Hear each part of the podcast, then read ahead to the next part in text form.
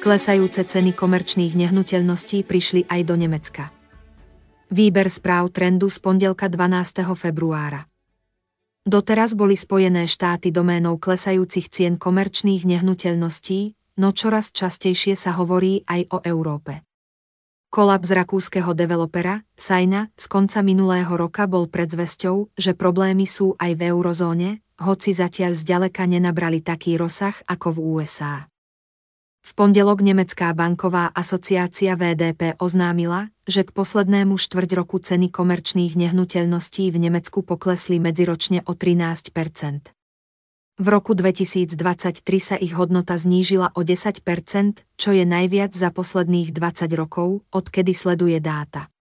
V roku 2009 poklesli o 7 Podľa VDP negatívna situácia pretrváva aj na začiatku tohto roka. Heslom investorov do komerčných nehnuteľností je prežiť do roku 2025. Vtedy by už mali byť úrokové sadzby nižšie a financovanie nehnuteľností lacnejšie a dostupnejšie. Dovtedy ich však čaká neisté prostredie. Modelový príklad ukazuje prečo. V Spojených štátoch poklesli ceny komerčných nehnuteľností v priemere o 20% a očakáva sa, že poklesnú ešte o 10 ak si niekto kúpil nehnuteľnosť za 100 miliónov dolárov, teraz má často hodnotu 70 miliónov. Investor bežne financoval nákup vlastným kapitálom v objeme 30 miliónov a úverom v objeme 70 miliónov dolárov. Tým, že si mnohé nehnuteľnosti odpísali 30 z ceny, vymazali celý kapitál investora, no jeho problémy sa tým neskončili.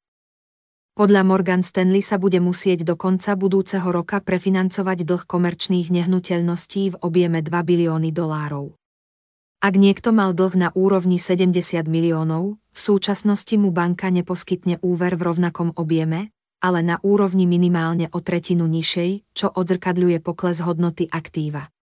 Takýto investor bude zrazu potrebovať doložiť ďalších 20 miliónov dolárov, pokiaľ si má nehnuteľnosť udržať, alebo ju bude musieť predať s veľkou stratou.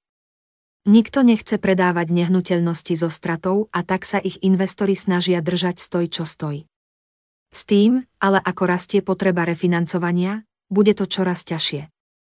Kríza na trhu komerčných nehnuteľností už trvá takmer rok, no stále nie je pri konci práve pre vysokú držbu strát a iba postupné refinancovanie. Podľa väčšiny ekonómov trh ešte nedosiahol dno. Aj keď sa znížia úrokové sadzby, bude trvať mesiace, kým sa uvoľnia podmienky na poskytovanie úverov. Tie však stále nie sú hlavným problémom. V USA je to slabý návrat ľudí do kancelárií, a to na úrovni približne 50 S tým, ako budú firmy postupne rušiť nájmy, investorov do kancelárskych nehnuteľností čaká nižší cashflow, no ich náklady pre infláciu narástli. Znamená to nižší prevádzkový zisk držiteľov nehnuteľností a tým pádom aj trvalo nižšiu hodnotu aktíva. Investori budú musieť odpísať straty. Zdá sa, že Čierny Peter neostane iba malým americkým bankám, ktoré zobrali gro financovania nehnuteľností na svoje plecia, ale aj bankám európskym, najmä nemeckým. V novembri Nemecká centrálna banka varovala, že na začiatku minulého roka bola aktuálna hodnota bankových kníh negatívna u 15 sporiteľní a niekoľko desiatok kreditných družstiev. Tieto inštitúcie boli zraniteľné voči rastu úrokových sadzieb. Odvtedy Európska centrálna banka zvýšila sadzby o 200 bázických bodov. Je viac menej isté, že viacero menších bank situáciu nezvládne, keďže ich expozícia voči komerčným nehnuteľnostiam je vyššia ako 300 rizikovo váženého kapitálu. Napriek tomu, aj keby straty bankového sektora dosiahli stovky miliárd dolárov, pre bankový sektor nejde o katastrofickú udalosť. Napríklad, americké banky ako celok držia na svojich knihách úvery do komerčných nehnuteľností v objeme okolo 700 miliárd dolárov. Aj straty v objeme stoviek miliárd dolárov sú pre sektor ako celok absorbovateľné. Podobná situácia je v Európe, kde straty hrozia limitovanému množstvu inštitúcií a investorov.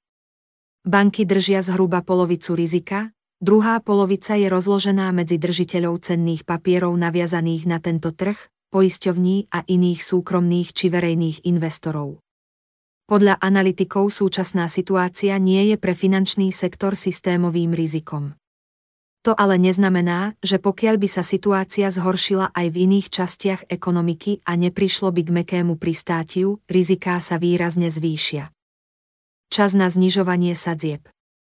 Situácia pri financovaní komerčných nehnuteľností je napätá, nie však dramatická. Riziká narastajú s dobou, po akú sú reálne úrokové sadzby nad úrovňou inflácie. Momentálne v USA je reálna úroková sadzba kladná na úrovni okolo 2%, v eurozóne okolo 1,5%. Ide o hodnoty, na ktoré nie je ekonomika zvyknutá. Malo by sa diskutovať o podmienkach spustenia menového uvoľňovania, pričom sa treba vyhnúť rizikám ohrozujúcim cenovú stabilitu a zbytočným škodám pre reálnu ekonomiku, povedal nový šéf Talianskej centrálnej banky a člen Rady guvernérov Európskej centrálnej banky, Fabio Panetta. Počas víkendu odkázal, že čas na zmenu postoja menovej politiky sa rýchlo blíži.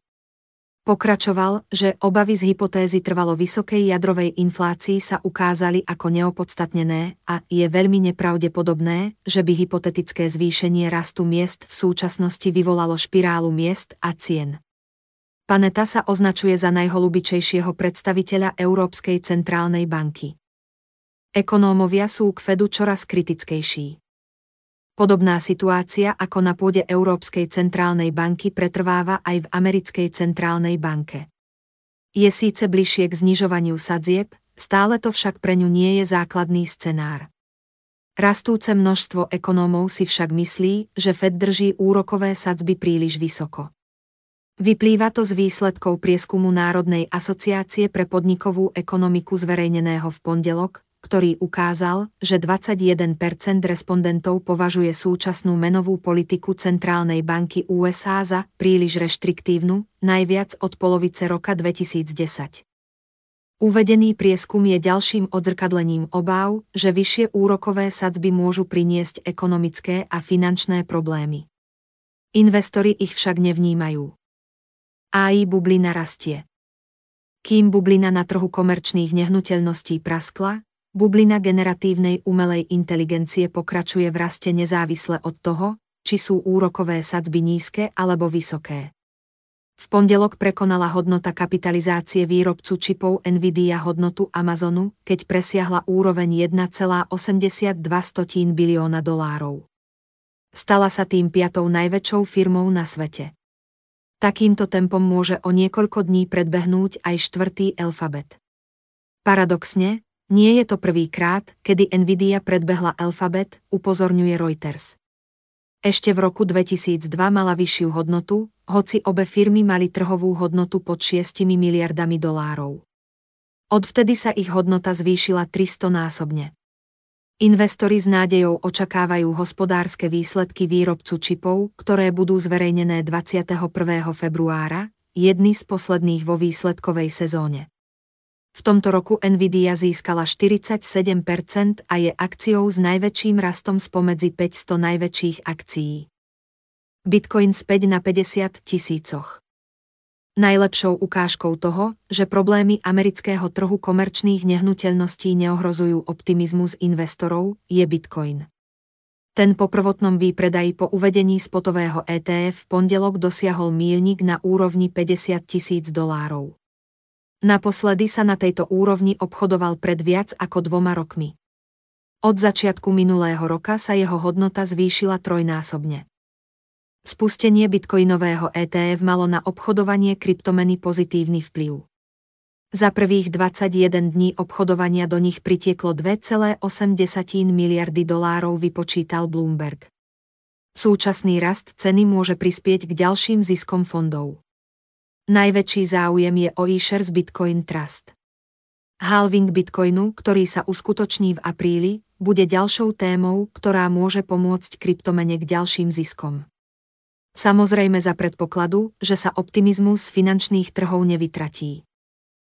thank you